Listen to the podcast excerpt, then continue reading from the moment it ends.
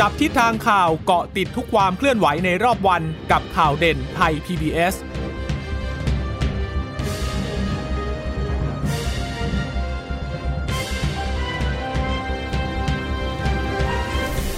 สวัสดีค่ะ สวัสดีค่ะ ต้อนรับคุณผู้ฟังสู่ข่าวเด่นไทย PBS นะคะ พบกันเป็นประจำทุกวันจันทร์ถึงศุกร์บ่ายๆแบบนี้ค่ะ อัปเดตข้อมูลข่าวสารที่เกิดขึ้นในรอบวันนะคะ กับดิฉันจีราชาตาเอี่ยมรัศมี และคุณพึ่งนภาคล่องพยาบาลค่ะ ค่ะ สวัสดีคุณฟังทุกท่านนะคะ ที่รับฟังเราผ่านทางสถานีวิทยุที่เชื่อมโยงสัญญาณจากไทย PBS นะคะ วันนี้ก็ต้องติดตามเรื่องของสถานการณ์โควิด กันต่อนะคะจะพบว่าวันนี้เนี่ย ตัวเลขผู้เสียชีวิต และตัวเลขผู้ติดเชื้อก็ทำนิวไฮสูงสุดมากกว่าทุกๆวันเลยนะคะ ผู้เสียชีวิตวันนี้โอ้ไปที่ 70 คนแล้วค่ะ ก็เยอะทีเดียวนะคะ ซึ่งส่วนใหญ่ก็มาจากพื้นที่กทม และพื้นที่กทมนี่แหละ ก็พบผู้ติดเชื้อเยอะมากกว่าจังหวัดอื่น ๆ วันนี้กทมก็ติดเชื้อไป 2,000 กว่าคนนะคะ ก็เลยทำให้วันนี้เนี่ย มีการพูดถึงเรื่องของการล็อกดาวน์ขึ้นมาอีกครั้งแล้วค่ะ คุณผู้ฟังคุณดิชตาคะซึ่งในที่ประชุมวันนี้เนี่ยสบคชุดเล็กก็มีการพูดถึงกันด้วย หลังจากที่เมื่อวานนี้กระแสข่าวเนี่ยพูดกันตั้งแต่เมื่อวานนี้แล้วแล้วเลขาสมชก็บอกว่า เดี๋ยวให้ทางสาธารณสุขเนี่ยเป็นผู้ที่เสนอขึ้นมานะคะโดยที่ทางศบคเนี่ยเดี๋ยวจะพิจารณากันวันที่ 12 แต่ว่าไปไปมาๆค่ะ เดี๋ยวจะมีการนำประชุม นำเข้าสู่ที่ประชุมพิจารณาในวันพรุ่งนี้แล้วนะคะโดยนายกเป็นประธาน และนายกตอนนี้เนี่ยก็อยู่ระหว่างการกักตัวอยู่ เพราะฉะนั้นเนี่ยนายกก็จะมีการเรียกประชุมผ่านระบบ video conference ก็จะนั่งเป็นหัวโต๊ะ แล้วก็พิจารณาเรื่องของข้อเสนอการล็อกดาวน์แต่ว่าวันนี้ทางกระทรวงสาธารณสุข หรือทางสบคบอกว่า ไม่ใช้คำว่าล็อกดาวน์นะ ใช้คำว่ายกระดับมาตรการให้เข้มข้นขึ้นมากกว่านะคะ ค่ะ ก็ไม่รู้ว่าห่วงอะไรกับคำว่าล็อกหรือไม่ล็อกนะ แต่ว่าคือ ตอนนี้สถานการณ์ดูแล้วก็ไม่รู้จะทำยังไงเหมือนกันนะคะ ที่จะทำให้ตัวเลขมันลดลงเมื่อวานสบคเพิ่งจะบอกเองนะว่าสักอาทิตย์หน้าอาจจะไปแตะหลักหมื่น คือข้ามวันมาเองอะเมื่อวานห้าหรือหกพันเมื่อวานหกพัน วันนี้ขึ้นมาเจ็ดพันแต่ดิฉันเชื่อว่าเมื่อวานเนี้ยทางการที่ทางสบคเนี่ยออกมาพูดอย่างเงี้ยว่าสัปดาห์หน้าเนี่ยจะแตะหลักหมื่นนะ ดิฉันเชื่อว่าสบครู้อยู่แล้วเป็นการส่งสัญญาณไว้เบื้องต้นแล้วแหละว่าตัวเลขเนี่ยมันจะเท่าถึงระดับนี้แน่ ๆ เพราะฉะนั้นแล้วเนี่ยตัวเลขของผู้ติดเชื้อจริงๆเนี่ยมันอาจจะมีมากกว่าที่รายงานอยู่ มาตั้งนานแล้วก็ได้ เพราะฉะนั้นเนี่ยมันอาจจะเป็นการส่งสัญญาณให้ให้กับประชาชนนั้นได้เตรียมรับแล้วว่า สัปดาห์หน้าอาจจะได้เห็นหลักหมื่นจริง ๆ แล้ววันนี้เราก็เกือบเห็นละยังไม่เห็นแต่จริงๆเราเคยเกือบเห็นมาแล้วครั้งหนึ่งนะ อย่าลืมว่ามันที่บอกว่า new high new high เนี่ยจะเป็นลักษณะ new high ของผู้เสียชีวิตซะมากกว่า เพราะว่าตัวเลขของการติดเชื้อจริง ๆ คุณผู้ฟังจำได้ไหมที่พอไปรวมตัวเลขจากเรือนจำมันจะมีวันหนึ่งที่เก้าพันกว่าค่ะ แต่เป็นเป็นเลขที่เด้งมาแค่วันเดียวนะ เพราะว่าตอนนั้นก็ไปรวมจากเรือนจำแบบปังเดียวมารายงานในวันเดียว ตัวเลขวันนั้นมันก็เลยสูง แต่ถ้าพูดในแง่ของนิวไฮแบบการติดเชื้อสะสมรายวันน่ะ อะ อันเนี้ยใช่แหละ เพราะเจ็ดพันกว่าฟังแล้วมันก็ ไม่รู้จะเอาเรื่องอะไรมาทำให้มันเบิกบานใจเลยอะตอนนี้นะ แล้วก็กลายเป็นว่าทุกอย่างที่ ทางภาครัฐหรือรัฐบาลจะออกมาพยายามที่จะทำเนี่ยก็เกิดเป็นกระแสวิพากษ์วิจารณ์ทุกอย่างทุกเรื่อง คืออย่างล็อกดาวน์หลายคนมองว่ามันก็จำเป็นที่จะต้องทำแต่ขณะเดียวกัน ก็ต้องดูเรื่องปากท้องด้วยอยู่ดี เพราะว่าถ้าออกมาตรการล็อกดาวน์มาแต่ไม่มีเรื่องของการเยียวยาเนี่ย แล้วคนที่เขาเดือดร้อนอยู่แล้ว เขาจะทำยังไงกันต่อไปในระยะเวลาที่ถ้ามีการประกาศ ยกระดับมาตรการอะไม่ไม่ใช้คำว่าล็อกดาวน์ใช่ยกระดับยกระดับมาตรการขึ้นมาจริง ๆ อย่างเงี้ยแล้วทุกอย่างมันก็เออเรื่องปักท้องประชาชนจะทำยังไงแต่ถ้าดูตัวเลข อืมมันก็ไม่รู้จะใช้วิธีการไหนจริงๆอะนะคะ แล้วก็ล็อกดาวน์มันก็ต้องควบคู่ไปกับเรื่องของการฉีดวัคซีนด้วยเนาะแต่ปัญหาก็คือวัคซีนก็ยัง มีมียังมีนะคุณเจษตาคุณผู้ฟังคะแต่ว่าทยอยมา ทยอยมา แล้วก็ทยอยทยอยมาคือ คือเป้าเราอะถ้ามันได้วันละห้าแสนก็ค่อนข้างชัดว่า เดี๋ยวสักปลายปีอะได้ภูมิคุ้มกันหมู่แน่ ๆ แหละ แต่ตอนนี้มันยังอยู่ที่ประมาณสองแสนไงก็คือครึ่งหนึ่งจากจากที่อยากจะทำให้ได้ ก็ยังอยู่ที่ครึ่งหนึ่งอยู่ คือวัคซีนเราก็มีทยอยมา แต่ว่าเป็นวัคซีนที่ไม่ใช่วัคซีนแอสตราเซเนกาเพราะว่าถ้าวัคซีนแอสตราเซเนกาเนี่ยพอฉีดเข็มเดียวปุ๊บภูมิมันก็จะขึ้นทันทีใช่ไหมแต่ว่าที่เรามีอยู่เนี่ยแล้วเราก็ได้ข่าวกันมาเรื่อย ๆ เลยเนี่ย ที่เข้ามาเข้ามาเรื่อยๆ เลยเนี่ยก็คือซิโนแวคนะคะ ก็ซิโนแวคก็ต้องใช้ระยะเวลาในการที่จะ ทำให้มีภูมิคุ้มกันขึ้นต้องสองเข็มก็คือสองเข็มหนึ่งกับสองก็จะต้องประมาณสองถึงสามสัปดาห์ด้วยนะ แล้วผ่านไปประมาณสองสัปดาห์เดี๋ยวภูมิก็จะลดลงมาอีกนะคะ ผ่านไปสองถึงสามเดือน ภูมิก็จะเริ่มลดลงมาละสามถึงสี่เดือนเออภูมิก็จะเริ่มลดขึ้นมาละแต่จะต้องฉีดไหมก็ถ้ามีก็ต้องฉีดก่อนอันนี้มันมันก็เป็นส่วนหนึ่งแหละมั้งที่ทำให้ก็ยังคงมีการสั่งอ่าซีโนแวคเข้ามาเรื่อยๆ ถึงแม้ว่ามันจะค่อนข้างชัดแล้วว่า ภูมิมันอาจจะลดลงนะคะ แต่คงมองในแง่บอกว่ามีแล้วให้ฉีดน่าจะดีกว่าหรือเปล่านะ อันนี้คือคือเดาใจผู้มีอำนาจนะนะ เพราะว่าถึงจะสั่งจองไปตอนนี้มันก็ยังไม่ได้ตอนนี้ค่ะจะจะประสิทธิภาพดีขนาดไหนสั่งไปตอนนี้ มันก็ยังไม่ได้อยู่แล้ว เพราะว่าผลิตไม่ทัน แล้วก็คงจะไปเจรจาต้าอวยอย่างไรก็ตามเขาก็คงให้เราได้ไม่ได้เต็มที่หรอก เพราะว่าประเทศอื่นเขาก็ จองไปก่อนแล้วอะ่ะเขาก็ควรจะต้องได้ก่อนไหมก็มันก็เลยกลายเป็นประเด็นที่ทำให้เกิดการวิพากษ์วิจารณ์ถึงประสิทธิภาพในการทำงาน ความคล่องตัวในการรับมือ แล้วก็ความรุนแรงของสถานการณ์ที่มันเพิ่มมากขึ้นณขณะนี้นะคะ รุนแรงยังไง อย่างที่บอกตัวเลขรวม 7,058 อันนี้ขอติ่งคำว่าบวกบวกกันแล้วกันเนาะว่าบวกบวกคือหมายถึงว่าน่าจะเยอะกว่านี้ในตัวเลขที่แท้จริง เพราะตอนนี้เนี่ย ก็ยังยังการตรวจคัดกรองเราเห็นภาพคนไปรอแถวกันยาวนานเลย แต่ว่าตอนนี้จะเริ่มมากขึ้นอีก อาจจะเป็นเพราะว่ามีมาตรการที่จะให้เปิดจุดตรวจเชื้อเพิ่มขึ้นด้วยแหละ ที่อาจจะทำให้ตัวเลขการรายงานเนี่ยมันเพิ่มมากขึ้น แต่ถ้ามาดูรายวันนะ อันนี้ต้องมาดูที่น่าสนใจเลยค่ะ คือ 7,058 เนี่ยติดเชื้อในประเทศอยู่ 6,990 เรือนจำ 68 เองนะคะ ตอนนี้ผู้ป่วยยืนยันสะสม 3 0 0แสนแล้ว คุณผู้ฟัง 3 8 230 คน รักษาหายป่วยจริง ๆ ไม่น้อยนะ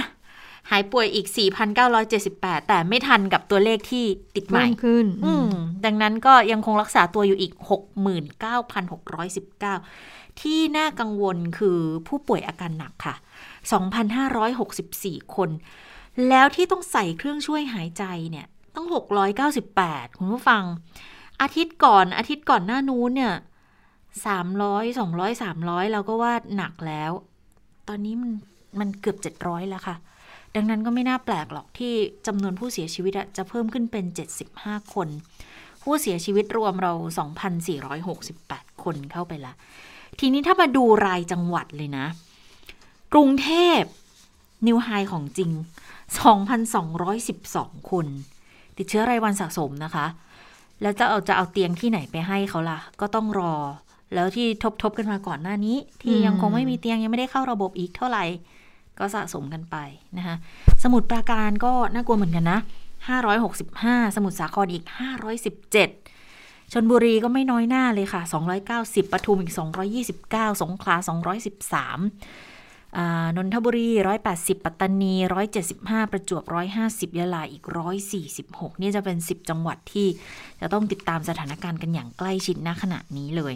แล้วถ้ามาดูรายละเอียดผู้เสียชีวิตค่ะ 75 คนเนี่ย จะเป็นเพศชาย 39 เพศหญิง 36อยู่ในกรทมซะ38คนเข้าไปแล้วก็ครึ่งหนึ่งครึ่งหนึ่งค่ะ สมุดปราการอีก9คน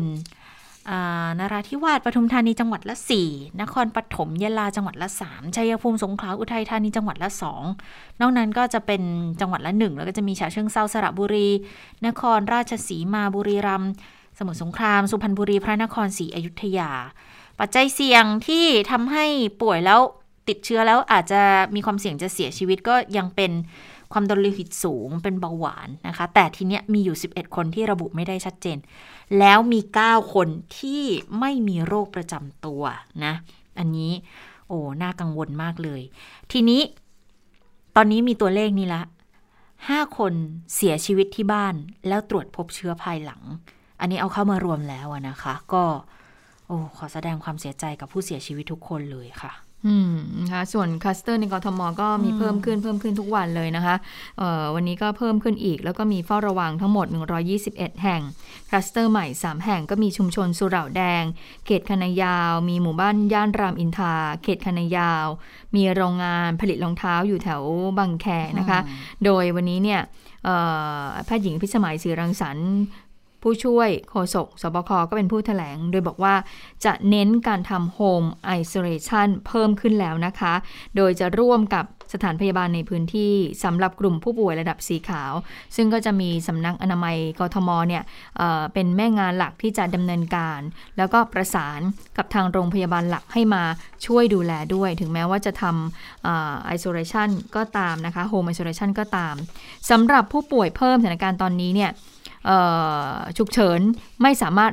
ให้พร้อม 100%นะคะ ดังนั้นตอนนี้ศูนย์พักคอย โรงพยาบาลสนามหากมีมาตรฐานพอที่จะรับผู้ป่วยได้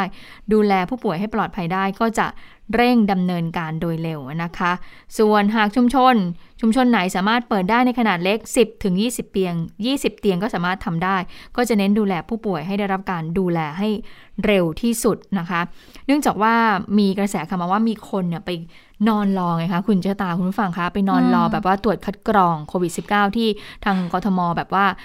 จัดขึ้นมาแต่ละที่แต่ละวันเนี่ยจะไม่เหมือนกันนะคะจะมีการสลับกันไป แต่ละที่แต่ละแห่งก็จะไปดำเนินการตรวจคัดกรองตามชุมชน ปรากฏว่าก็มีเห็นการเห็นภาพ ผู้คนไปรอ เพราะว่าเขามีคิวไงแต่ละวันเนี่ยเขาจะมีการกำหนดว่า วันนี้อ่า เปิดตรวจคัดกรอง 500 คน วันนี้เปิดได้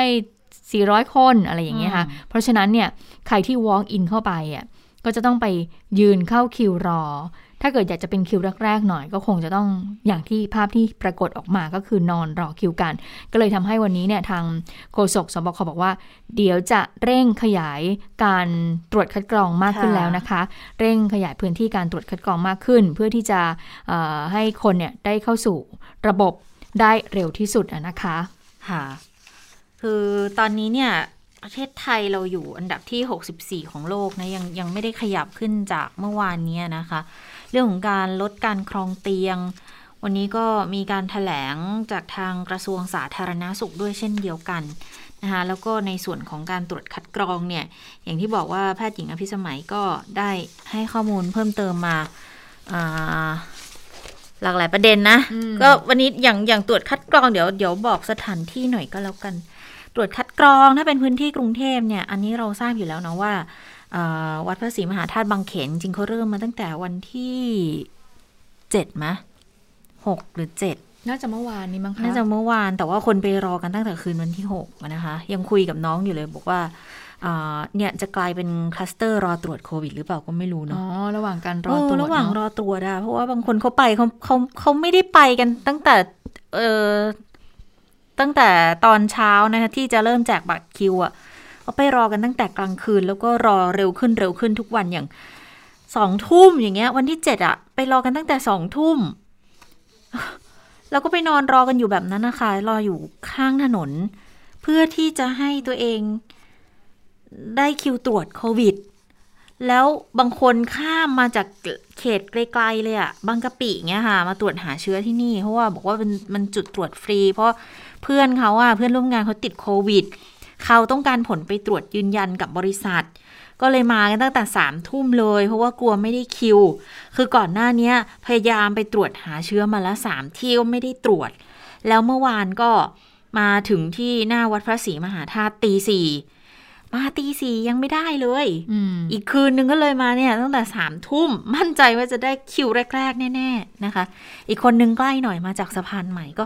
ก็มารอตั้งแต่สามทุ่มครึ่งเหมือนกัน ที่มาตรวจเพราะว่าเด็กแถวบ้านน่ะติดเชื้อ ลูกก็ไปเล่นกับเขามาก็เลยต้องมาตรวจ แต่ว่าก็มีอุปสรรคก็คือแบบมียุงมีฝนอะไรอย่างเงี้ยอ่าอีกคนนึงมาห้าทุ่มมาตรวจเพราะว่าแฟนอยู่กลุ่มเสี่ยงค่ะ แต่คนนี้เตรียมมาพร้อม คนนี้เอาทั้งเสือทั้งเต็นท์มากางนอนเลยมียาจุดกันยุง มีเจลแอลกอฮอล์ด้วยแต่ว่าปัญหาก็คือการจัดการคิวอะไม่ค่อยดี คือไม่มีเจ้าหน้าที่มาบอก ก็ต้องต้องฟังต้องถามจากคนข้าง ว่าจะเอายังไงกัน ทางสำนักงงานเขตเขาเริ่มแจกคิวหกโมงนะคะหกโมงเช้า แล้ววันหนึ่งเขาตรวจได้เก้าร้อยคิว แต่รู้สึกจะเพิ่มเป็นพันแล้วนะคะค่ะ แล้วก็สองสาวันที่ผ่านมาเนี่ยหลายคนไม่ได้ตรวจก็ต้องก็ต้องเดินทางกลับนะคะ แล้วก็รอคิววันถัดไป กรุงเทพเนี่ยเปิดจุดตรวจทั้งหมดนะคะ ตั้งแต่วันที่ 8 ไปจนถึงรู้สึกจะสิ้นเดือน ตอนนี้มี 6 แห่งละที่ที่เขตดุสิตจะมีตลาดเทวราชค่ะ เขตบางเขนก็วัดพระศรีมหาธาตุเนี่ยแหละนะคะ เขตลาดกระบังก็จะมีวัดพลมานีเขตบางคอแหลมค่ะ มีวัดราชสิงห์ขอน แล้วก็เขตจอมทองจะมีวัดบางขุนเทียนนอกนะคะ ที่เขตบางแคก็จะมีตลาดบางแคพิรมนะคะ อันนี้จะเป็นจุดที่เปิดอยู่ตอนนี้แล้วเห็นว่าจะใช้สนามกีฬา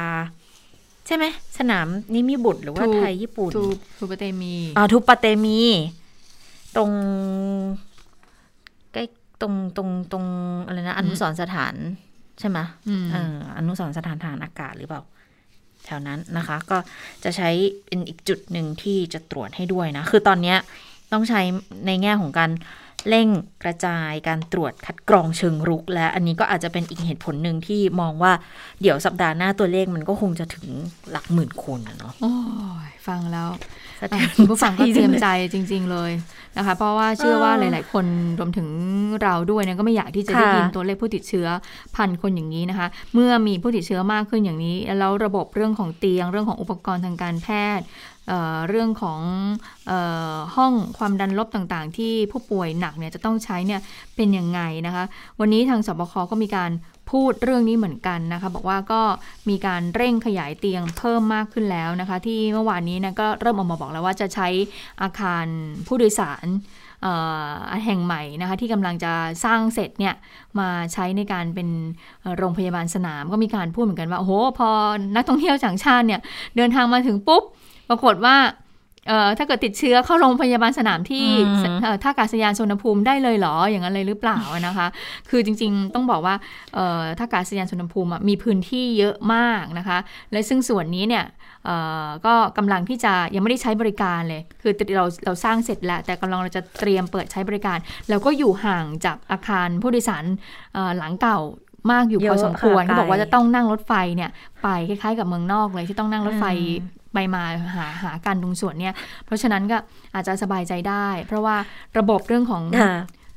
เคยได้ยินไหมคะ คุณยุทธตาที่คุณอนุทินพูดแบบว่า ในการหาสถานที่ในการจัดเป็นโรงพยาบาลสนาม หรือว่ามีเตียงหรือว่าอะไรพวกนี้ต้องต้องคิดเยอะอยู่เหมือนกันนะ สถานที่ไม่ใช่ว่าจะหาได้ง่ายๆเลยนะ ถ้าเกิดสมมติระบบระบบท่ออากาศมันมันตัวแอร์ตัวเดียวกัน อันนั้นก็ทำไม่ได้ อย่างที่สถานีกลางบางซื่อก่อนอันนี้ก็มีความคิดเหมือนกันว่าเจ๊จะเอามาเป็นโรงพยาบาลสนาม แต่ปรากฏว่าบอกว่าระบบ ระบายอากาศอะแอร์เนี่ยมันเป็นตัวเดียวกัน เพราะมันก็ยากอยู่เหมือนกันที่จะหาในเรื่องของสถานที่ที่จะรองรับผู้ป่วยตรงส่วนนี้ได้นะคะแต่เห็นว่าตรงสุวรรณภูมินี่คือจะรองรับกรณีที่โรงแรมบุษโรงพยาบาลบุษราคำหมดสัญญาเช่าใช่ไหมคะประมาณสิงหาคม แล้วก็คงจะย้ายไปที่นั่น แล้วก็มีการเตรียมตรงอดอนเมืองก็มีสนามบินดอนเมือง เขาก็จะจะ มีอยู่เหมือนกันนะคะ แล้วก็ส่วนใหญ่จะใช้เป็นลักษณะคลังสินค้า เพราะว่าอาคารคลังสินค้าเนี่ย บางทีเขาเขาไม่มีระบบแอร์ก็จะเป็นแบบแบบแบบใช้พัดลมใช้อะไรอย่างเงี้ยค่ะ การระบายอากาศก็จะโฟล์กว่านะคะทีนี้ ตอนเรื่องของการติดเชื้อเนี่ย มันค่อนข้างจะกระจายไปเยอะแล้วเหมือนกันนะ เดี๋ยวไปฟังเสียงของแพทย์หญิงอภิสมัยศรีรังสรรค์กันหน่อยนะคะ เกี่ยวกับเรื่องของการติดเชื้อที่ตอนนี้มันกระจายมากขึ้นแล้วมันอาจจะเป็นสาเหตุสำคัญส่วนหนึ่ง ที่จะต้องพิจารณาในเรื่องของการล็อกดาวน์ด้วยค่ะ ไปฟังเสียงแพทย์หญิงอภิสมัยกันค่ะการที่มีผู้ป่วยจากกทมและปริมณฑลเดินทางข้ามพื้นที่ ตอนนี้เนี่ยนะคะมี การเดินทางกระจายไปจนทำให้ทั่วประเทศวันนี้เนี่ยโรงพยาบาลที่อขออภัยค่ะจังหวัดที่ไม่มีรายงานผู้ป่วยเป็นเลขศูนย์เป็นครั้งแรกเลยนะคะ ก็คือว่าทุกจังหวัดทั่วประเทศตอนนี้มีรายงานผู้ติดเชื้อครบเลยสำหรับวันนี้นะคะ แล้วก็ที่สบคเป็นห่วงรายงานต่อเนื่องก็คือกลุ่มผู้ป่วยที่เดินทางไปต่างจังหวัด ตอนนี้เนี่ยมีการรายงานผู้ติดเชื้อภาคเหนือไปที่ 12 จังหวัด ภาคกลางและตะวันออกอีก 17 จังหวัดนะคะ ตะวันออกเฉียงเหนือ 20 จังหวัดนี้ติดครบเลยนะคะ รวมทั้งมีการกระจายไปภาคใต้อีก 5 จังหวัดด้วย ตอนนี้เนี่ยต้องเน้นย้ำนะคะว่า กลุ่มที่เดินทางกลับบ้านกลับภูมิลำเนาเนี่ยส่วนหนึ่งนะคะก็ข้ามไปยังพื้นที่จังหวัดที่เป็นสีเหลืองใช่ไหมคะก็ยังสามารถที่จะไปร้านอาหารไปสังสรรค์พบปะเพื่อนฝูงอาจจะมีการดื่มแอลกอฮอล์อย่างนี้เป็นต้น อยากให้เห็นตัวเลขอย่างเช่นนะคะตะวันออกเฉียงเหนือหรือภาคอีสานเนี่ยวันก่อนรายงานการติดเชื้ออยู่ที่ร้อยกว่าราย วันนี้เพิ่มไปที่ 841 รายนะคะตรงนี้เนี่ยพี่น้องประชาชนก็อาจจะตอบคำถามได้ด้วยตัวท่านเองว่าตัวเลขเหล่านี้เนี่ยถ้าเขาเดินทางกลับไป 10 คน 20 คน แล้วคุมให้คนเหล่านี้แยกกัก อยู่ในพื้นที่ที่เหมาะสมเนี่ยเราคงไม่เห็นตัวเลขการกระจายไปยังครอบครัวชุมชน แล้วก็เพื่อนใกล้ชิดแบบนี้นะคะค่ะนี่ก็เป็นเป็นหนึ่งในสาเหตุที่เอามาเล่าสู่กันฟัง เอามาบอกให้ฟังว่าการกระจายมันเกิดขึ้นในลักษณะแบบนี้นะ ดังนั้นก็อาจจะมีในเรื่องของการพิจารณาการเดินทางต่างๆ แต่จะไม่ขอเรียกว่าเป็นการล็อกดาวน์นะคะ แต่จะเอายังไงเนี่ยก็คงต้องรอก่อน รอการประชุมของสบคชุดใหญ่ที่จะมีขึ้นในวันพรุ่งนี้นะ เพราะว่าเวลาจะปรับมาตรการอะไรก็ต้องคำนึงถึงความจำเป็นด้วยนะคะ อย่างสาธารณาสุขเนี่ยเขาเตรียมเสนอปรับมาตรการทั้งสาธารณาสุข แล้วก็ทางสังคมเลย เมื่อเช้าเสนอสบคชุดเล็กไปแล้วจำกัดหลักๆเนี่ยจะมีการจำกัดการเดินทางออกนอกพื้นที่ห้ามเคลื่อนย้ายระหว่างจังหวัด แต่ย้ำว่าต้องรอฟังอีกทีนะคะ แล้วก็จะต้องมีเรื่องของ work from home ด้วย ขอให้อยู่บ้านมากขึ้น ห้างสรรพสินค้ากิจการอะไรต่างๆ อย่างเงี้ยจะต้องกำหนดหารือการปิดกิจการ เวลาปิดกิจการ ขนส่งสาธารณะด้วย ก็ต้องปรับให้สอดคล้องกับมาตรการที่สาธารณะสุขเสนอ แต่ก็ต้องฟังสบคที่จะประชุมพรุ่งนี้ 10 โมงนะคะ อันนี้ก็ ยืนยันบอกไม่ไม่มีคำล็อกดาวน์แต่ว่าเป็นการเสนอปรับมาตรการนะคะ ทีนี้ในรายละเอียดเนี่ย จริงๆ คุณหมอก็เกียรติภูมิวงรจิตปลัดกระทรวงสาธารณาสุขก็ได้ออกมาให้ข่าวแถลง เพราะว่ามาตรการมันไม่ได้มีแค่เรื่องของการจำกัดการเดินทางมันมีมาตรการทางสาธารณสุขมาด้วย อันนึงที่น่าสนใจก็คือเรื่องของการใช้ rapid test จะเป็น rapid antigen test นะคะ จากเดิมที่จะต้องใช้ RT-PCR อันนี้มันใช้เวลานาน แต่ถ้าติดเชื้อจำนวนมากก็จะล่าช้า เบื้องต้นก็เลยบอกว่า เดี๋ยวจะให้ใช้ rapid antigen test เข้ามาตรวจ แล้วก็ช่วงแรกเนี่ย ก็ยังคงต้องใช้สถานพยาบาลที่ขึ้นทะเบียนก่อนนะ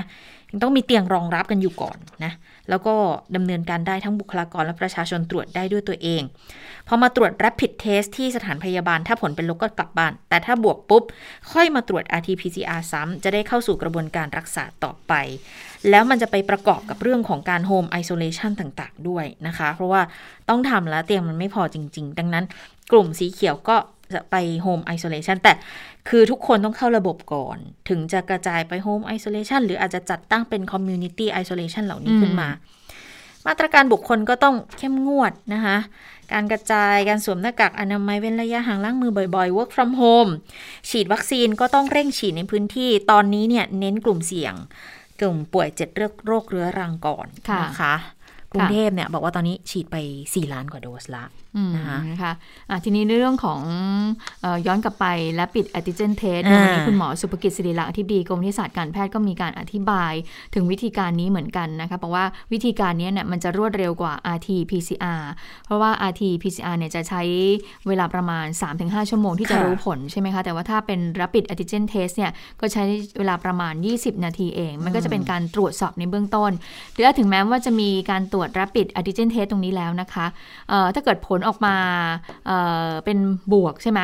คุณก็ต้องไปตรวจซ้ำ RT PCR อีกที แต่ว่าอย่างไรแล้วเนี่ยคนที่ไม่ติดเนี่ยก็สามารถที่จะกลับบ้านได้เลย ก็ไม่ต้องมาอยู่รอแต่ถ้าเกิดว่าคนที่มีอาการเเริ่มมีอาการแล้วก็เข้าสู่ระบบ RT PCR มันก็จะช่วยในเรื่องของรักกับระบบการรักษาได้ดีขึ้น ไปฟังเสียงของคุณหมอสุภกิจศิริลักษ์ค่ะกรมวิทยาศาสตร์การแพทย์เนี่ยได้ออก คำแนะนำการตรวจไปแล้ว ซึ่งการแนะนำการตรวจเนี่ยเราพูดไว้ข้อหนึ่งก็คือว่าถ้ามีความจำเป็นที่จะต้องใช้ชุดตรวจเนี่ยซึ่งจะได้ผลทราบผลค่อนข้างเร็วเนี่ยนะครับโดยที่ท่านมีข้อจำกัดในการตรวจอาร์ติฟิเชียประการใดก็ตามนะเพื่อจะเอาผลเบื้องต้นเด็ดเอาไปทำอะไรสักอย่างหนึ่งก่อนเนี่ยก็ไม่ได้ขัดข้องอะไรนะครับ เพราะฉะนั้นในในคำแนะนำเพียงแต่ว่าก็ขอให้เข้าใจว่าท่านที่ตรวจแล้วผลเป็นลบ นะครับ ก็อาจไม่ได้แปลว่าไม่ติดเชื้อนะครับ แต่ว่าเชื้อมันอาจจะยังน้อยอแล้วไม่ไม่ไม่ตรวจไม่เจอด้วยการตรวจประเภทนี้นะครับ ส่วนท่านที่ตรวจแล้วเป็นบวกนะครับด้วย test kit เนี่ยนะครับก็อาจจะต้องถูก confirm โดย RT-PCR ที่เป็นวิธีมาตรฐานอีกทีหนึ่งนะครับ เพราะว่าการที่เนื่องจากว่ามันก็ยังมีจำนวน อยู่บ้างนะครับที่อาจจะเกิดเราเรียกผลบวกลวงนะครับ เพราะฉะนั้นการจะเอาไปรักษาเป็นคนไข้เนี่ยก็อาจจะต้อง confirm ด้วย RT-PCR อีกครั้งนะครับ อันนี้คือคือหลักการนะครับแล้วก็ถามว่าถ้าตรวจแล้วมันเบิกได้ไหมใครจ่ายสตังค์นะครับตรงนี้เองเนี่ยเดิมเนี่ยถ้าตรวจด้วย antigen test kit เนี่ยนะครับหรือที่เราเรียก chromatography เนี่ยนะครับ ทางสปสชเนี่ยถ้าเข้าเกณฑ์เนี่ยนะครับก็จะให้เบิกไม่เกิน 450 บาทต่อรายนะครับรวมถึงว่าถ้าตรวจในหน่วยบริการก็เพิ่มค่าบริหารจัดการอะไรเข้าไปอีกไม่เกินรวมแล้วเบ็ดเสร็จไม่เกิน 600 บาทต่อราย ซึ่งวันนี้เนี่ยนะครับเท่าที่ทราบสำนักงานหลักประกันสุขภาพก็กำลังพิจารณานะจะกำหนดเกณฑ์พวกนี้ออกมาให้ต่อเนื่องให้ให้สอดคล้องกันนะครับ อืมแต่แต่มุมดิฉันเนี่ยดิฉันไม่รู้ว่าเป็นการเพิ่มขั้นขั้นตอนหรือเปล่า แล้วก็ทำให้แบบว่า เพราะว่าอย่างเมื่อสักครู่เนี่ยคุณหมอเขาบอกใช่ไหมถ้าเกิดว่าผลออกมาเนี่ยไม่ติดเชื้อ ก็ไม่แสดงว่าไม่ใช่ว่าคุณจะไม่ติดนะ แต่ว่าคือการตรวจมันเชื้อยังอาจจะยังน้อยอยู่ และอาจจะไปเป็นจังหวะที่ยังไม่เชื้อมันอาจจะไม่ได้ฟักตัวขึ้นมา เพราะฉะนั้นก็ยังไม่มั่นใจไม่ก็ยังมั่นใจไม่ได้ว่าคุณจะไม่ติดเชื้อ ซึ่งตอนนั้นเนี่ยคุณอาจจะ ก็ยังแบบว่าเดินทางไปไหนมาไหนได้อยู่หรือเปล่า อันนี้ตั้งข้อสังเกตตรงส่วนนี้นะคะ แต่เรื่องของ RT-PCR แล้วแน่นอนว่าถ้าเกิดตรวจเชื้อพบปุ๊บเนี่ยโอเคมันแน่นอนแล้วว่าคุณเนี่ยจะต้องเข้าสู่ระบบแล้วแหละนะในการรักษาตรงส่วนนี้ อันนี้ดิฉันก็เลยไม่แน่ใจว่าไอ้ rapid antigen test เนี่ยมันจะมันจะโอเคในระยะในระยะในสถานการณ์ตอนนี้ ได้ดีหรือเปล่า แต่ว่าเมื่อคุณหมอเขาพูดออกมาขนาดนี้แล้วนะคะ ก็ต้องโอ้แปลว่าก็ต้องคิดมาอย่างรอบคอบแล้วอะค่ะ คิดว่าน่าจะเป็นเป็นการเอามาใช้ควบคู่กันนั่นแหละ เพราะว่าพอ rapid antigen test เนี่ย มันจะมาคู่กับเรื่องของมาตรการที่จะจำกัดการเดินทางใช่ไหมคะ แล้วก็คงจะต้องเน้นย้ำบอกว่า คือทุกอย่างแหละ มันก็เหมือนกับการฉีดวัคซีนว่าคุณฉีดวัคซีนแล้วไม่ได้หมายความว่าคุณปลอดภัย คุณฉีดวัคซีนแล้ว ก็ยังคงต้องคงมาตรการในการป้องกันตัวเอง อยู่อย่างเข้มข้น มันก็คงในลักษณะเดียวกันนะเนาะว่า ตรวจไปแล้วก็ต้องย้ำเลยว่า ไม่ได้หมายความว่าคุณไม่ติดเลยโดยสิ้นเชิงนะ ตรวจไปแล้ว ก็ยังมีโอกาสที่อาจจะมีเชื้อในตัวคุณแต่มันอาจจะไม่สุกงอมเพียงพอที่ตรวจแล้วเจอดังนั้น การจะไปไหนแบบอิสระเสรีมันคงยังทำไม่ได้ คือคือก็เข้าใจค่ะในมุมหนึ่งถ้าสมมติว่าดิฉันตรวจ แล้วปรากฏว่าใช้ระบบเนี่ยแอนติเจนเทสเนี่ยนะคะถ้าเกิดดิฉันตรวจว่าพบปุ๊บ โอเค ดิฉันก็จะไม่ไปไหนละใช่ไหมมันไปไม่ได้อยู่แล้วคุณต้องไป rt pcr ต่อเพราะฉะนั้นก็ต้องรอไงรอ rt pcr อันนี้ก็คือผลคือข้อดีของอีกมุมหนึ่งแต่ว่าเมื่อสักครู่นี้ที่ฉันพูดก็คือว่าถ้าเกิดว่าไม่พบ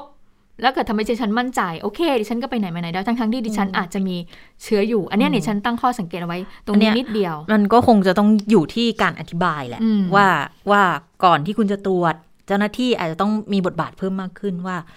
หรือแจกเป็นคู่มืออะว่าอย่าไปไหนมาไหนนะจ้าช่วงนี้มันไปไหนไม่ได้นะฉันมีมีตรวจแบบอย่างนี้ด้วยนะเพราะว่าสั่งซื้อมาจาก เพื่อนที่เขากลับมาจากต่างประเทศแบบว่าเป็นการตรวจหาเชื้อโควิด -19 เนี่ยแบบว่าเหมือนกับคล้ายๆนี่แหละใช้ระบบวิธีตรวจสอบแบบแอนติเจน ตรงส่วนนี้เหมือนกับใช้ก้านสำลีเนี่ยเข้าไปอย่างนี้เลย แต่ว่าเป็นระบบที่รวดเร็วเรารู้เองเหมือนกับtest test เบื้องต้นเหมือนเออเหมือน test เหมือนการตั้งครรภ์นะคะ แต่ว่าอันนี้มันก็ยังไม่แน่นอนแหละเพราะว่าต้องไปตรวจ RT-PCR อีกทีหนึ่งนะคะ ทีนี้ในมาตรการที่น่าจะออกมาในวันพรุ่งนี้ที่จะประชุมกันในวันพรุ่งนี้เนี่ยนะคะ จะออกมาแบบไหนยังไงก็คงต้องฟัง เพียงแต่ว่าสอทอสาธารณสุขก็ก็เสนอไปให้หมดแล้วล่ะ แต่วันพรุ่งนี้เนี่ยตอนประชุมเห็นว่าจะมีทางภาคเอกชนที่ทางสบคจะเชิญเข้าไปร่วมการประชุมด้วยนะคะ ก็เลยมีความกังวลเหมือนกันว่า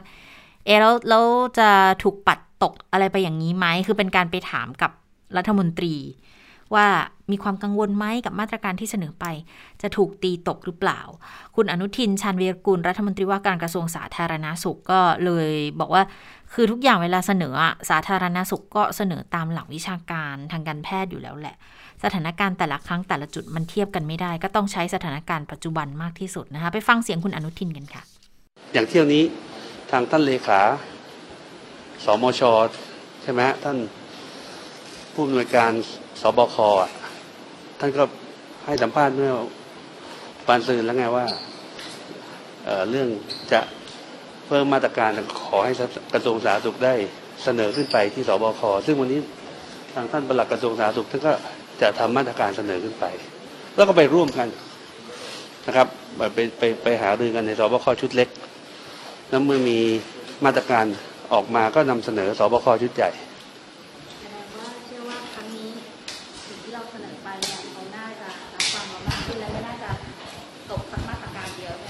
ผมว่าวันนี้วันนี้มีการพูดคุยกันมากขึ้นระหว่างคณะทำงานนะครับ ก็เป็นการเสนอและสนองนะครับ ระหว่างผู้ผู้ที่ปฏิบัติงานด้วยกันถ้าสบคที่ใหญ่ก็เป็นพวกผู้บริหารเป็นคณะรัฐมนตรีใช่ไหมถ้าผู้ปฏิบัติงานเนี่ยเขาเห็นพ้องต้องกันในทุกๆภาคส่วน ภาคส่วนความมั่นคง ภาคส่วนการแพทย์สาธารณสุขนะครับ ภาคส่วนทางด้านเศรษฐกิจ ถ้าเขาเห็นมองต้องกันมันก็คงไม่มีใครที่จะโต้แย้งอะไรค่ะคือคาดหวังนะว่า ตอนนี้น่าจะฟังสาธารณาสุขกันมากขึ้นแหละ เพราะว่าก็พูดคุยกันมากขึ้นระหว่างคณะทำงานเป็นการเสนอและสนองด้วย ทางสบคชุดใหญ่ก็เป็นผู้บริหารเป็นคอรมอ ถ้าผู้ปฏิบัติงานเห็นพ้องกันในทุกภาคส่วน ทั้งความมั่นคง การแพทย์สาธารณาสุขเศรษฐกิจ พร้อมกันหมดก็คงจะไม่มีใครโต้แย้ง แต่ในเรื่องของการช่วยเหลือตรวจหาเชื้อโควิด -19 เนี่ย ในกรทมจะทำยังไง ก็บอกว่าก็ประสานแล้วว่าให้ดูแลประชาชนให้ดีที่สุดเท่าที่จะทำได้ ทางสาธารณสุขเองก็จะพยายามหาวิธีตรวจเชื้อให้เร็วที่สุดก็เลยเป็นที่มาของการเสนอการใช้ชุดตรวจแอนติเจน แต่มันก็ต้องขึ้นอยู่กับการแพทย์ แล้วก็สาธารณสุขเองที่ทำเพิ่มก็คือหาหาเตียงเพิ่มนี่แหละ หาเพิ่มกันอยู่ตลอดเวลานะคะ ก็อย่างอาอาคารผู้โดยสารสนามบินสุวรรณภูมิที่เล่าให้ฟังไปเมื่อสักครู่นี้นะคะ แล้วก็ทางประกันสังคมเองเดี๋ยวเขาจะเปิดที่ศูนย์กีฬาไทยญี่ปุ่นดินแดงด้วยนะคะ แต่ว่าจะเปิดได้วันที่ 9 อันนั้นจะสวอปเชื้อเพิ่มของของเฉพาะของจุดตรวจประกันสังคมนะคะ ก็เป็นอีกหลาย ๆ จุดที่พยายามจะเพิ่มให้มากขึ้นนะคะ ค่ะ ก็ในเรื่องของเอเปิดจุดตรวจคัดกรองนะคะ คุณผู้ฟังเนี่ยใกล้ที่ไหนก็ไปที่นั่นเลยนะคะ ยิ่งเรารู้เร็วเนี่ยก็จะได้เข้าสู่ระบบในเรื่องของการรักษานะคะทีนี้ในเรื่องของการล็อกดาวน์ก็คือทางที่ประชุมสบคบอกว่าแพทย์หญิงพิสมัยบอกว่าไม่ใช่คำว่าล็อกดาวน์ใช่ไหมคะ แต่ว่าก็ต้องติดตามในการประชุมพรุ่งนี้ นายกก็จะเป็นหัวโต๊ะ ผ่านระบบ video conference ก็จะมาเคาะออกมา แต่เห็นบอกว่าถึงแม้จะเคาะออกมาแล้ว ก็ต้องไปสู่ที่ประชุมครม. อีกทีหนึ่งคุณเจษฎาค่ะเพราะว่าจะต้องมีการหารือด้วยถ้าเกิดว่ามีการยกระดับมาตรการเข้มข้นอย่างที่ว่านี้เนี่ยปิดกิจกรกิจการเสี่ยง หรือว่ากิจการบางประเภทอะไรประมาณนี้นะคะ ก็อาจจะต้องมีเรื่องของ มาตรการเยียวยาออกมาด้วย เพราะฉะนั้นก็เลยต้องนำเข้าสู่ที่ประชุมคอรมอด้วย และที่บอกว่าจะเชิญภาคเอกชนเข้าไปพูดคุยหารือกันก็คือ ก็น่าจะเป็นภาคเอกชนรายใหญ่ๆ อย่างเช่นห้างสรรพสินค้า ร้านค้าต่างๆ ร้านสะดวกซื้อ ร้านค้าร้านใหญ่ ๆ ร้านห้างสรรพสินค้าอาจจะมีการมีคำสั่งปิดชั่วคราว หรือว่าอาจจะมีการเเปิดเป็นเวลาปิดเป็นเวลาก็คืออาจจะเร็วขึ้น ตรงส่วนนี้ก็ต้องขอความร่วมมือจากภาคเอกชนด้วย ดังนั้นพรุ่งนี้ก็คงต้องรอฟังนะคะ หลังจากที่ตัวเลขเราขึ้นสูงมากอย่างนี้แล้ว วันนี้คุณเจตาเห็นว่าคุณเจี๊ยบละละนา ซึ่งคุณเจี๊ยบละนาก้องทรณินเนี่ยนะคะซึ่งเป็นดารานักแสดงเนี่ยซึ่งเป็นคุณหมอด้วยนะครับทำงานอยู่ในห้องฉุกเฉิน ก็เล่าประสบการณ์ให้ฟังเหมือนกันนะคะ ในเรื่องของการที่ต้องพบผู้ป่วยเยอะมากขึ้นอย่างนี้นะ โดยคุณเจี๊ยบเนี่ยก็มีการเล่าผ่านอินสตาแกรมคุณเจี๊ยบนี่ก็เป็นหมอเจี๊ยบเรียกหมอเจี๊ยบละกันนะคะ หมอเจี๊ยบบอกว่าขอแชร์นะคะ ประสบการณ์ก็คือว่าในฐานะ เป็นหมอห้องฉุกเฉินเนี่ยก็คลุกคลีกับผู้ป่วยโควิดมาโดยตลอด ยอมรับมาเลยคุณหมอเจี๊ยบบอกว่าทั้งแย่ทั้งหนักมากเลยนะสถานการณ์ในตอนนี้เนี่ยแล้วก็เป็นการระบาดหนักมากกว่าครั้งก่อนๆเป็นพันเท่าเลย คนไข้โควิดอาการหนัก แต่ไม่มีเตียง ต้องนอนรอเตียงกันอยู่หน้าห้องฉุกเฉินนี่แหละ แต่อย่าลืมว่าโรงพยาบาลเนี่ยไม่ได้มีเฉพาะเคสโควิดอย่างเดียวนะ ยังมีเรื่องของอุบัติเหตุ เรื่องของการเจ็บป่วยหนักที่อันตรายถึงขั้น ชีวิตเนี่ยเข้ารับการรักษาด้วยนะคะ คุณจิ๊บบอกว่าไม่กี่วันมานี้มีคนไข้อาเจียนพุ่งเป็นเลือด หัวใจหยุดเต้น แล้วการที่หมอจะกระโดดเข้าไปช่วยชีวิตปั๊มหัวใจทันทีเหมือนเมื่อก่อนเนี่ยคุณหมอเจ๊บอกว่ามันทำไม่ได้นะ เพราะว่าต้องใส่ชุด PPE ก่อนไงคือคุณหมอก็ต้องเซฟตัวเอง ตรงส่วนนี้ด้วยนะถ้าเกิดว่าเป็นเมื่อก่อนถ้าเจอเคสอย่างเงี้ยใช่ไหมคะเราจะเห็นตามใน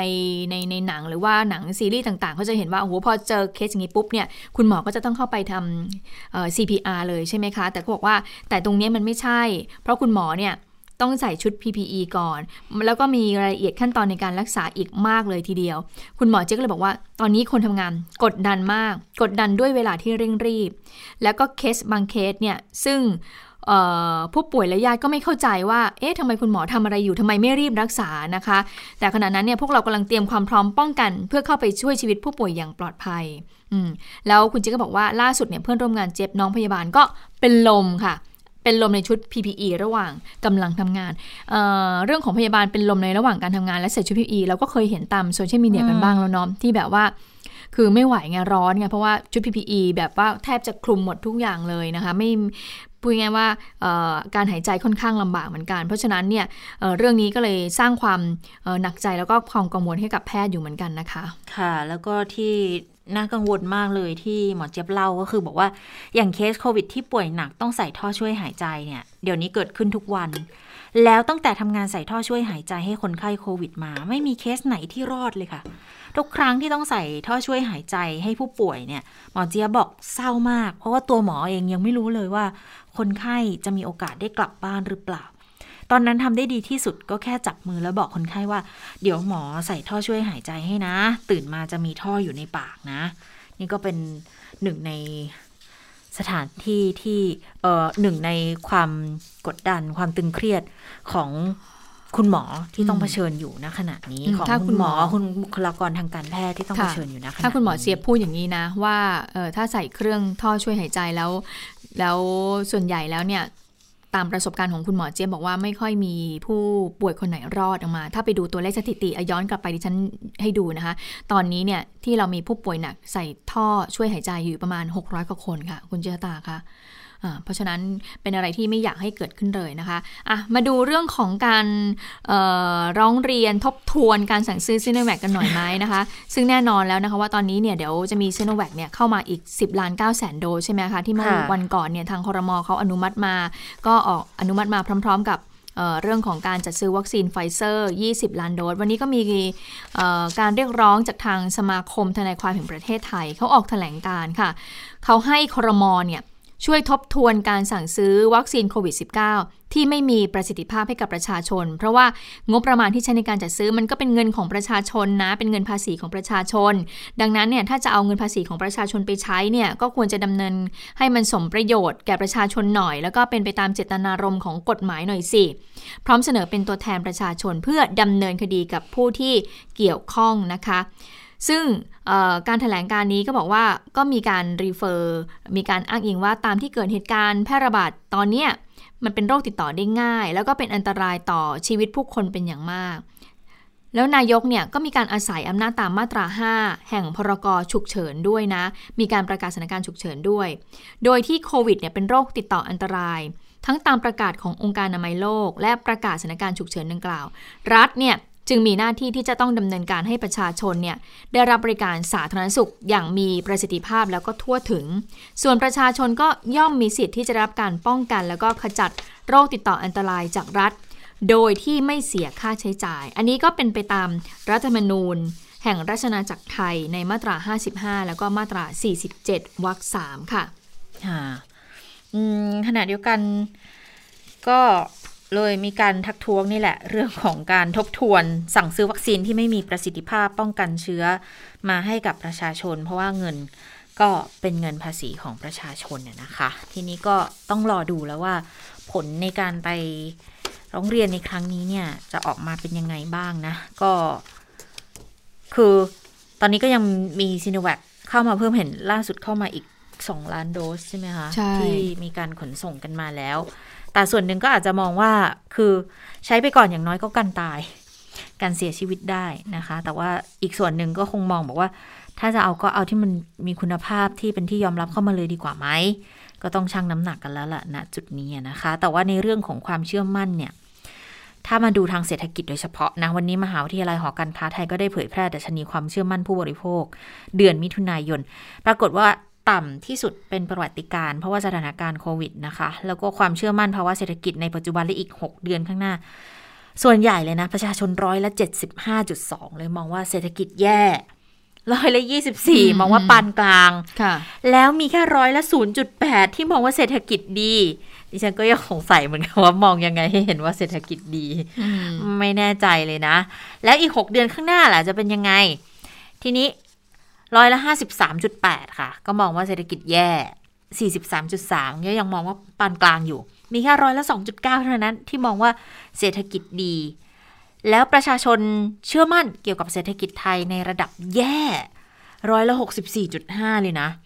ปานกลางอยู่ที่ร้อยละสามสิบสามจุดหกแล้วเศรษฐกิจดีก็ยังมีอยู่ร้อยละหนึ่งจุดเก้าค่ะ อันนี้ก็เป็น ความไม่เชื่อมั่นของประชาชนที่มีต่อเศรษฐกิจแล้วคือ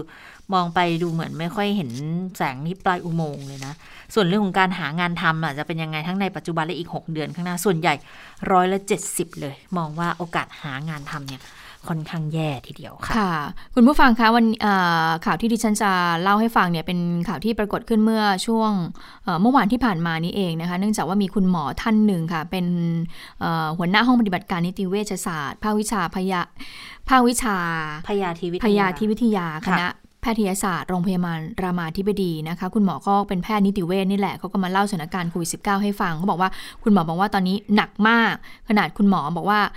สวอปตรวจโควิด -19 นะจากศพนะคุณหมอบอกว่าแล้วไปเจอเชื้อเนี่ยเป็นบวกเนี่ยเยอะมากครับนะคะแล้วก็บอกว่าอย่างวันวันก่อนเนี่ยก็ตรวจไป 4 ศพนะคะ รายหนึ่งเนี่ยอายุมากรู้แน่นอนเลยว่าเป็นโควิด แต่ว่าไม่มีเตียงแอดมิดแล้วก็เสียชีวิตในที่เกิดเหตุ ส่วนอีก 3 รายก็สวอปแล้วก็เป็นโพซิทีฟนะคะก็คือติดเชื้อนะคะอันนี้คุณหมอบอกเนี่ยวันเดียวนะ และที่แค่โรงพยาบาลรามาเท่านั้นเองนะคะ ซึ่งผู้สื่อข่าวของเราก็ไปสอบถามกับคุณหมอในเรื่องนี้เหมือนกันถึงการไปตรวจหาเชื้อโควิด -19 ซึ่งคุณหมอก็พูดอยู่นี้เหมือนกันว่าที่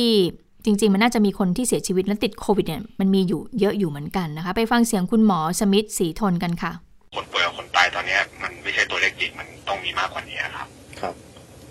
เพราะอย่างที่บอกไปว่า อันนี้ไปเจอในชุมชนเลย ในชุมชนแออัดเลยว่ามีคนที่ไม่ได้รับการตรวจ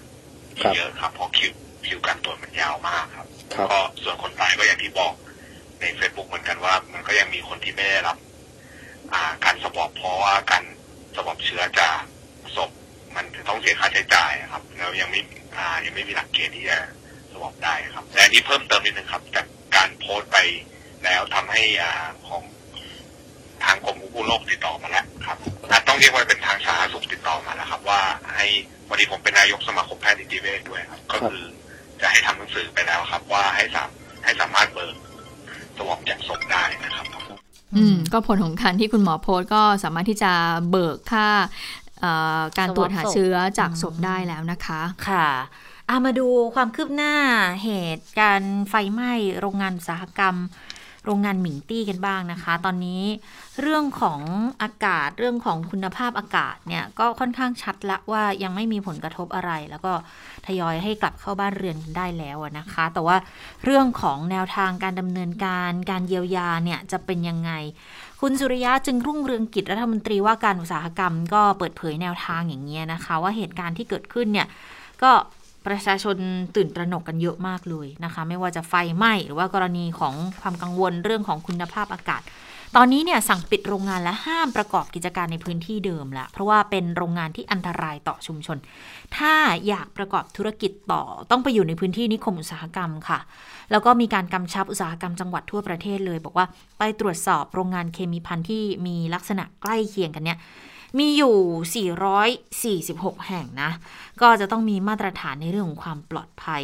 แล้วตอนนี้ในเรื่องของสารเคมีที่มันตกค้างอย่างสไตรีนโมโนเมอร์เนี่ยที่ค้างอยู่ประมาณ 600 ตันเนี่ยจะทำยังไงจะเคลื่อนย้ายยังไง ก็บอกว่ามีความร่วมมือจากปตท จากดาวเคมีคอล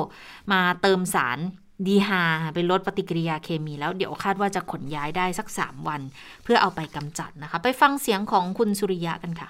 จากการลงพื้นที่ของกรมโรงงานอุตสาหกรรม พบว่า คุณภาพอากาศอยู่ในระดับที่ปลอดภัยต่อระบบ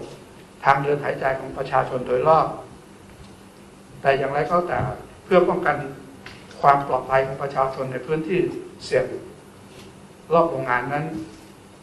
จากการประเมินเบื้องต้นขณะนี้ทราบว่ามีสารสไตลินโพลิเมอร์ ตกค้างอยู่ ประมาณ 600 ตันนะครับ ซึ่งขณะนี้ได้รับความร่วมมือจากบริษัทปตทจำกัด และบริษัทดาวเคมีคอลประเทศไทยจำกัด จะมีการเติมสารที่เรียกว่าสาร DR สาร DH นะครับ เพื่อลดปฏิกิริยาทางเคมี ให้มีสภาพเสถียรและคาดว่าสามารถขนย้ายออกไปเพื่อ ไปกำจัดให้หมดภายใน 3 วันนะครับ ขณะนี้รายงานสภาพอากาศโดยรอบโรงงานตั้งแต่จุดเกิดเหตุ จนถึงรัศมี 10 กิโลเมตร สภาพอากาศอยู่ในช่วง 0.42 ถึง 0.83 ppm ส่วนนี้แหละซึ่งไม่เกินมาตรฐานบรรยากาศตามที่กำหนด 20 ppm นะครับ คือในคะแนนตรวจแล้วแค่ 0.4มีอยู่ในแค่ 0.42ถึง0.83 ในขณะที่มาตรฐานนั้นสามารถได้ถึง 20 ppm ที่จะไม่เป็นอันตราย ค่ะ ส่วนเรื่องของการเยียวยานะคะเล็กน้อยนิดนึงนะคะ มีข้อมูลเพิ่มเติมเข้ามาว่านายอำเภอเนี่ยบางพลีจังหวัดสมุทรปราการเขาก็บอกให้ชาวบ้านเนี่ยไปบ้านเรือนที่เสียหายก็บอกว่าให้ชาวบ้านไปถ่ายรูปมานะเก็บภาพถ่ายเอาไว้นะคะ แล้วก็แนบหลักฐานเอาไว้เก็บใบเสร็จค่าใช้จ่ายก็คือว่าให้ชาวบ้านซ่อมไปก่อนน่ะถ้าใครมีสตางค์หน่อยนะให้ชาวบ้านซ่อมไปก่อน แล้วหลังจากนั้นเนี่ยทางเจ้าหน้าที่เนี่ยจะมีการจัดเตรียมให้บริการชาวบ้าน ซึ่งก็จะมีการจ่ายเงินประเมิน ก็จะใช้ระยะเวลาไม่เกิน 1 เดือน แต่ว่าหากว่าชาวบ้านคนไหนไม่มีงบประมาณในการซ่อมแซมแนมเพอก็บอกว่าเดี๋ยวทางจังหวัดเนี่ยจะประสานทหารให้มาช่วยดูแล แล้วก็ขอให้ชาวบ้านเนี่ยไปแจ้งรายชื่อไว้ที่บ้านกำนัน หรือว่าผู้ใหญ่บ้านในแต่ละชุมชนว่าต้องการที่จะซ่อมแซมตรงจุดไหนบ้าง ซึ่งตามระเบียบของราชการหากบ้านเรือนได้รับความเสียหายทั้งหลัง ได้รับเงินเยียวยาไม่เกิน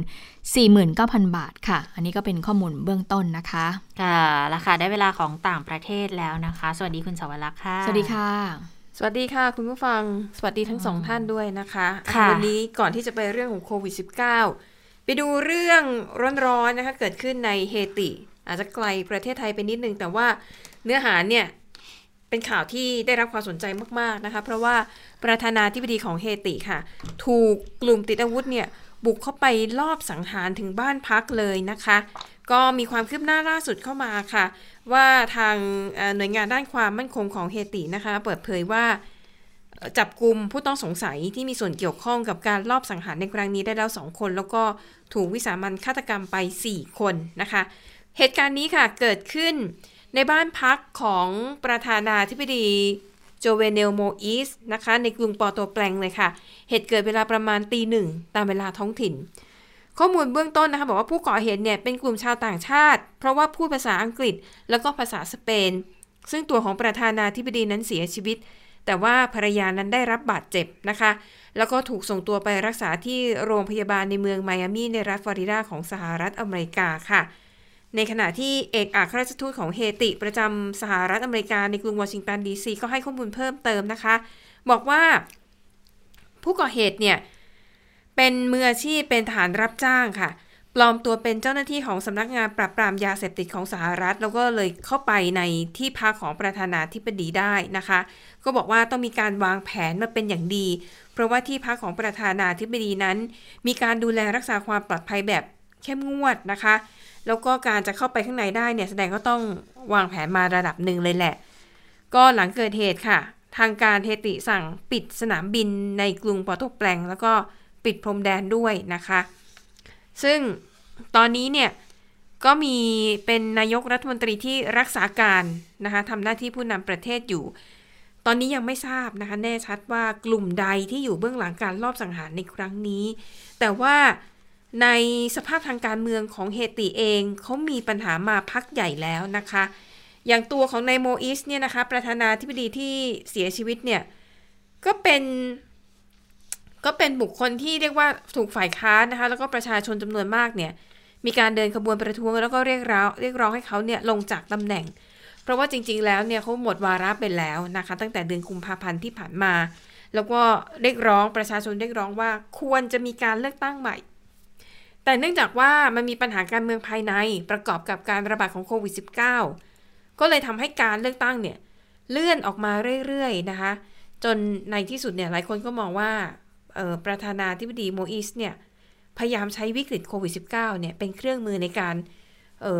เรียกว่าอะไร ยืดเวลาให้ตัวเองเนี่ยอยู่ในอำนาจได้นานขึ้นนะคะอะอันนี้ก็เป็นประเด็นทางการเมืองในเฮติ ส่วนที่อินโดนีเซียค่ะ กลับมาที่เรื่องโควิด -19 ตอนนี้นะคะ รายงานข่าวเนี่ยเขาบอกว่า ยาไอเวอร์เมกติน เป็นยาฆ่าพยาธิชาวอินโดนีเซียเนี่ย ไปแห่ซื้อจนของเกลี้ยงสต็อกเลยนะคะ ซึ่งประเด็นเรื่องนี้ก็เคยเป็นข่าวใหญ่ในประเทศไทยอยู่พักหนึ่ง เนื่องจากมีความเชื่อกันว่าไอยาไอเวอร์เมกตินตัวนี้เนี่ย มันสามารถรักษาโควิด -19 ได้นะคะ ก็คล้ายๆกับในอินโดนีเซียค่ะ และที่น่าสนใจคือในอินโดนีเซียเนี่ย คนที่ออกมาพูดสนับสนุนคุณสมบัติของยาตัวนี้เนี่ย ไม่ใช่คนธรรมดานะคะ มีทั้งคนที่ดำรงตำแหน่งรัฐมนตรี มีทั้งคนที่เป็นนักการเมืองระดับแนวหน้า แล้วก็พวกคนที่มีเรียกมีชื่อเสียงในสื่อสังคมออนไลน์ ก็บอกว่ามีหลายคนนะคะ ก็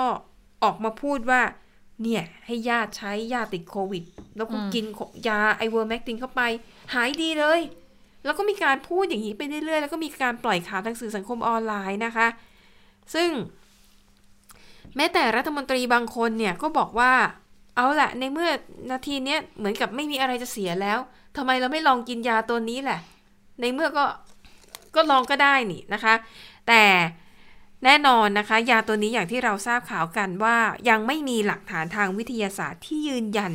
ว่ายาตัวนี้สามารถรักษาอาการป่วยของโควิด -19 ได้จริง ๆ นะคะ อย่างไรก็ดีค่ะ เหตุการณ์ที่เกิดขึ้นทำให้ตอนนี้นะคะ ราคาของยาตัวนี้เนี่ย เพิ่มขึ้นเกือบเท่าตัว ปกติเขาขายกันเนี่ยขวดหนึ่งนะคะ360 บาท ตอนนี้เนี่ยราคาเพิ่มขึ้นเป็น 630 บาทโดยประมาณ แต่แน่นอนมีเงินตอนนี้ซื้อไม่ได้นะคะ เพราะว่าของขาดตลาดของหมด ซึ่งแน่นอนนะคะ อย่างที่บอกเคยเป็นข่าวในเมืองไทยแต่ยืนยันนะคะ ว่าณจนถึงตอนนี้เนี่ยหน่วยงานด้านสาธารณาสุขอะของออยของไทยก็ยืนยันแล้วว่ายังไม่มีผลการยืนยันว่าใช้ได้ แม้แต่องค์การอนามัยโลก องค์การอาหารและยาของสหรัฐ หรือแม้แต่องค์การยาแห่งสหภาพยุโรป ไม่มีหน่วยงานไหนเลยอนุมัติให้ใช้ยาตัวนี้ในการป้องกันหรือรักษาโควิด -19 นะคะ แต่อาจจะมีการใช้อยู่บ้างแต่ว่ามันยังอยู่ในขั้นตอนของการศึกษาวิจัย แล้วก็อาจมีการทดสอบทางคลินิก เท่านั้นไม่แนะนำให้ซื้อมารับประทานเอง ซึ่งยาไอเวอร์เมกตินตัวนี้นะคะ จริง ๆ แล้วคุณสมบัติของเขาเนี่ยก็คือยาฆ่าพยาธินะคะ แล้วก็ ถ้าหากทานเข้าไปเนี่ยอาจจะทำให้เกิดผลข้างเคียง เช่น ระคายเคืองผิว มีอาการคัน คลื่นไส้อาเจียนไอเจ็บคอเวียนศีรษะปวดศีรษะ ท้องเสียปวดข้อปวดกล้ามเนื้อ หมดแรงเป็นต้นนะคะะดังนั้นก็ไม่ควรซื้อยาอะไรแปลกๆ เหล่านี้มารับประทานเองนะคะ ส่วนที่อังกฤษค่ะ ตามกำหนดเดิมนะคะเขามีแผนนายกรัฐมนตรีมีแผนที่จะ ผ่อนคลายมาตรการควบคุมการระบาดเกือบทั้งหมด ในวันที่ 19 กรกฎาคมนี้หลังจากที่เลื่อนมาแล้วรอบหนึ่ง แต่ปรากฏว่า มีกลุ่มนักวิทยาศาสตร์ แพทย์ นางพยาบาลรวมถึงผู้ที่เชี่ยวชาญในงานด้านสาธารณาสุขมากกว่า 4,200 คนนะคะ ร่วมกันลงชื่อคัดค้านการผ่อนคลายมาตรการควบคุมการระบาด ในวันที่ 19 กรกฎาคมนี้ โดยบอกว่าหากรัฐบาลผ่อนคลายในวันนั้นจริง ๆ เนี่ย จะถือเป็นการเขาเรียกว่าเป็นการทดสอบที่อันตรายแล้วก็ขาดจริยธรรม เพราะเชื่อว่าอังกฤษยังไม่พร้อมสำหรับการผ่อนคลายมาตรการ ควรจะต้องคุมเข้มออกไปอีกระยะหนึ่งนะคะ และรัฐบาลควรจะมีการเตรียมความพร้อมให้ดีกว่านี้ เช่น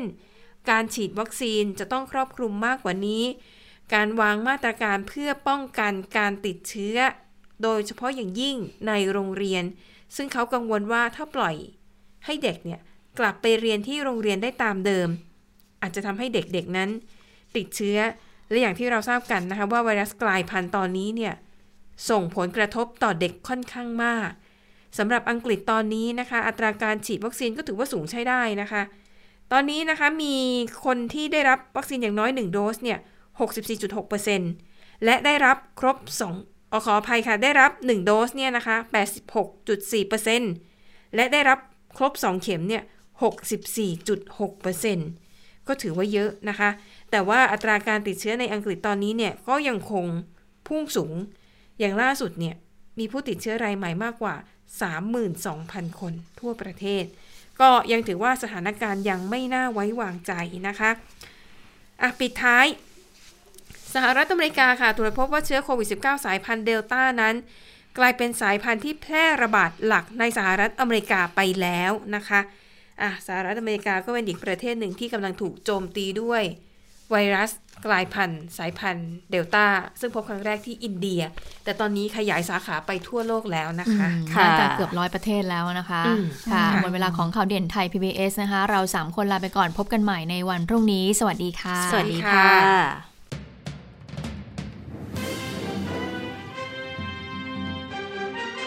ติดตามข่าวเด่นไทย PBS ได้ทุกวันจันทร์ถึงศุกร์เวลา 15 นาฬิกา ทางไทย PBS Radio และติดตามฟังข่าวได้อีกครั้งทางไทย PBS Podcast